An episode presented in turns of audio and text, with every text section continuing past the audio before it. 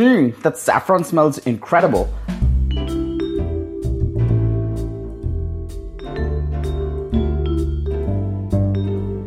Hi, this is Play Me a Recipe. I'm Nik Sharma, food writer, cookbook author, and kitchen scientist columnist for Food 52. Today I'll be making my green olives and chorizo stuffing from my latest cookbook, The Flavor Equation. The recipe is linked in the show's notes if you need to refer to it, but otherwise, we'll be gathering ingredients, slicing, dicing, and baking everything alongside each other. Feel free to pause or jump back if you need a second. The holidays are when this stuffing recipe makes an appearance at my table. In many ways, the bread and I are similar. We're both constantly learning from our environment and absorbing the different things we experience. Green olives are my ode to my home state of California, while the chorizo, saffron, and vinegar speak for the India I grew up in. For this recipe, you'll need a ciabatta or sourdough loaf, a stick of unsalted butter, some saffron and sea salt, about 3 4 pounds of chorizo, a large leek, medium yellow onion, 4 garlic cloves, and 2 large tart baking apples. I've got Granny Smith apples with me today. You'll also need 1 4 pound of dried cherries, a handful of walnut halves, 1 4 cup of apple cider or malt vinegar, a can of buttery green olives, 3 cups of low sodium chicken stock, 2 large eggs, and of course some chopped cilantro and parsley to garnish. You'll also need a baking sheet, parchment paper and foil, a large baking dish, either glass or ceramic are fine, and a medium saucepan.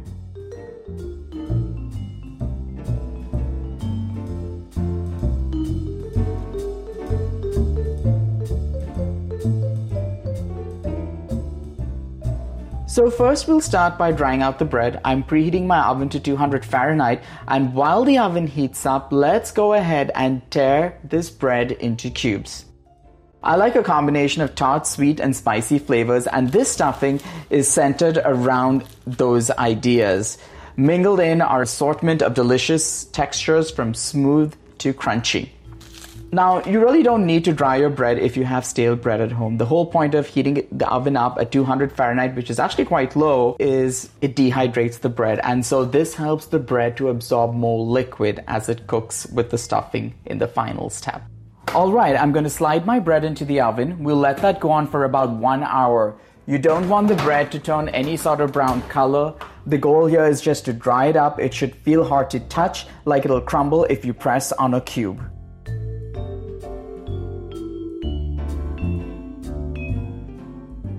The cubes are looking great. They're dry, hard, and ready to absorb our saucy mixture. Let's set this aside to cool for about an hour.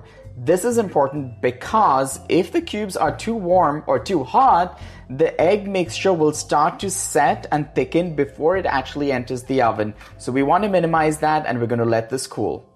While the bread cools, we've got some veggies to prep. We've got the leeks, the yellow onions, and the four garlic cloves that need to be thinly sliced. And this adds a really nice texture, but it also adds a savory note and also helps to build up the warmth in the flavor of the dish. We also have the two Granny Smith apples that I'm going to core and dice. I like to dice them because when you bite into it, you get that juicy burst of sweet and tart flavors. We've also got olives to take care of, and the olives are going to be drained and then halved. I like green olives, but again, if you have an olive that you really love, by all means go ahead and add it to this dish. Stuffing is one of those satisfying dishes that you can tweak and morph every year.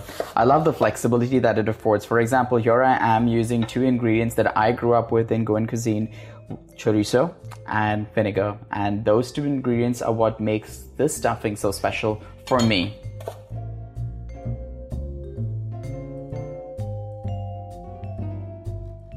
So let's go ahead and bump the oven's temperature to 350 degrees Fahrenheit and then prepare a pan. I'm buttering a glass 9 by 13 by 2 inch dish, but honestly, any kind of baking dish or roasting pan will work here. You could use glass, you could use ceramic, you could use even cast iron. This will help the stuffing not only come out easily from the baking dish, but also it helps with crisping on the sides of the pan. So I know it sounds kind of tedious to ask you to use 20 strands of saffron, but there's a reason for this. I honestly have no idea what a pinch of saffron means. You know, it could be 10, it could be 15, it could be 20, it could be 25 strands of saffron. So to avoid all that confusion, I usually like to give a number in my recipes for the amount of saffron to use. And so in this case, it's 20 strands of saffron. You don't need to be exact, but just stay around that mark. Another thing that you'll notice that's really different here is that I grind my saffron with a little bit of salt. This is because salt acts like an abrasive and will help break the strands of saffron down into a fine powder, which means you will get a really beautiful orange yellow color because there's better extraction since the saffron is broken down and you'll also get a stronger floral aroma. Now, if you're doing desserts, use sugar instead of salt and you'll get the same result. Mmm, that saffron smells incredible. Let's get working on our aromatics. I'm setting up a medium saucepan on low heat and I'm going to add about 11 ounces of Portuguese chorizo to the dry pan. I like Portuguese chorizo because I can't get Goan chorizo out here, and the flavors are very similar to Goan chorizo, which is why I find it to be a very good substitute. Now we're gonna let this cook here over low heat until it just about starts to brown for about 8 minutes or so. I'll meet you back here after the break.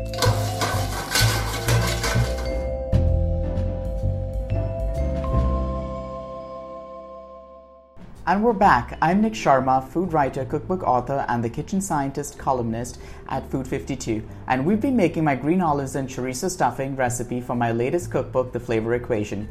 You can also find this recipe linked in the show's notes, but as a reminder, I'll be cooking right alongside you, and you can feel free to pause or jump back if you need a little more time.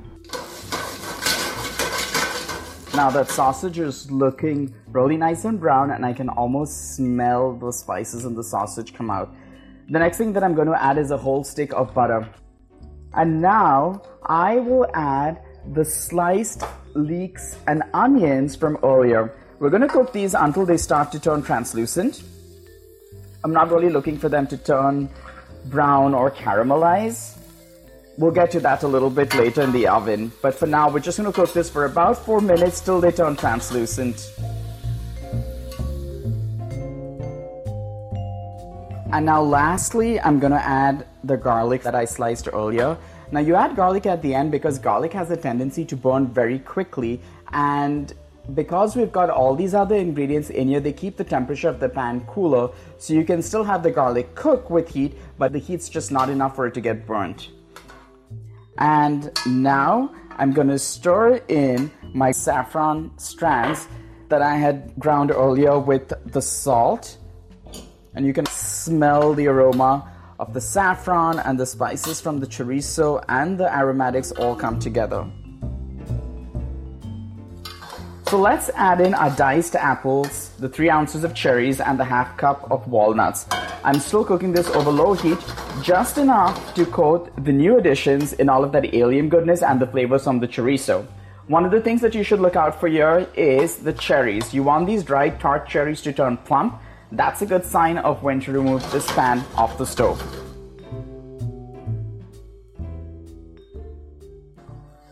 Now that my cherries are looking plump, I am going to remove my saucepan from the stove and the next thing that I'm going to do is fold in the olives as well as the bread that I had dried earlier and I'm also going to season this. Now control how much salt you add at this stage because chorizo also has a certain amount of salt so try to account for that when you're seasoning the base of the stuffing.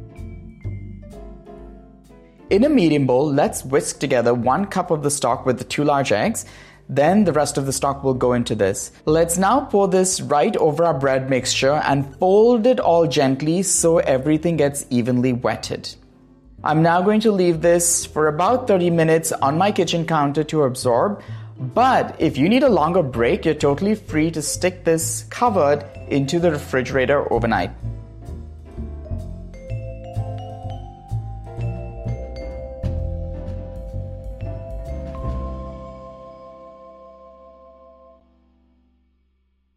Okay, so we're ready to bake. I'm going to cover my baking dish with foil, which helps to seal the moisture in as it cooks so the eggs set much nicer as they steam.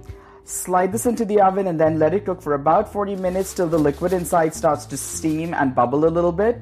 I'm going to go check on my two cats because they've been quiet for too long and I really don't trust them. And I'm also not going to try and think about the stuffing. And I'll see you guys in a little bit.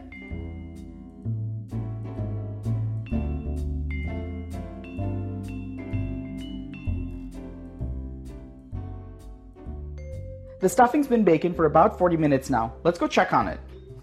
It's still a little bit moist, so let's peel the foil off, lower the temperature of the oven to 300 Fahrenheit, and then cook it uncovered till it turns golden brown and crispy all over. I'll see you guys in about 20 minutes. Okay, let's grab a skewer. A knife's fine if that's all you have to test for doneness. The stuffing should be pretty dry. The skewer will come out clean. Yep, this looks pretty good. Let's pull this out and let it cool for about 10 minutes or so. After it cools off, I'm going to garnish this with the chopped flat leaf parsley and the chopped cilantro.